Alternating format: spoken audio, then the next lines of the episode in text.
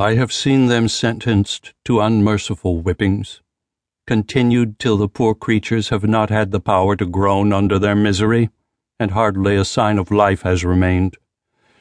I have seen them agonizing for hours, I believe, for days together, under the torture of the thumbscrews, a dreadful engine, which, if the screw be turned by an unrelenting hand, can give intolerable anguish.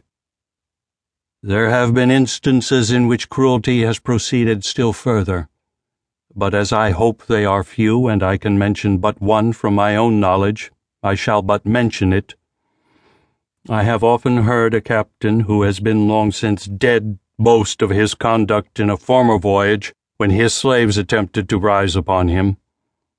After he had suppressed the insurrection, he sat in judgment upon the insurgents, and not only in cold blood adjudged several of them, I know not how many, to die, but studied with no small attention how to make death as excruciating to them as possible.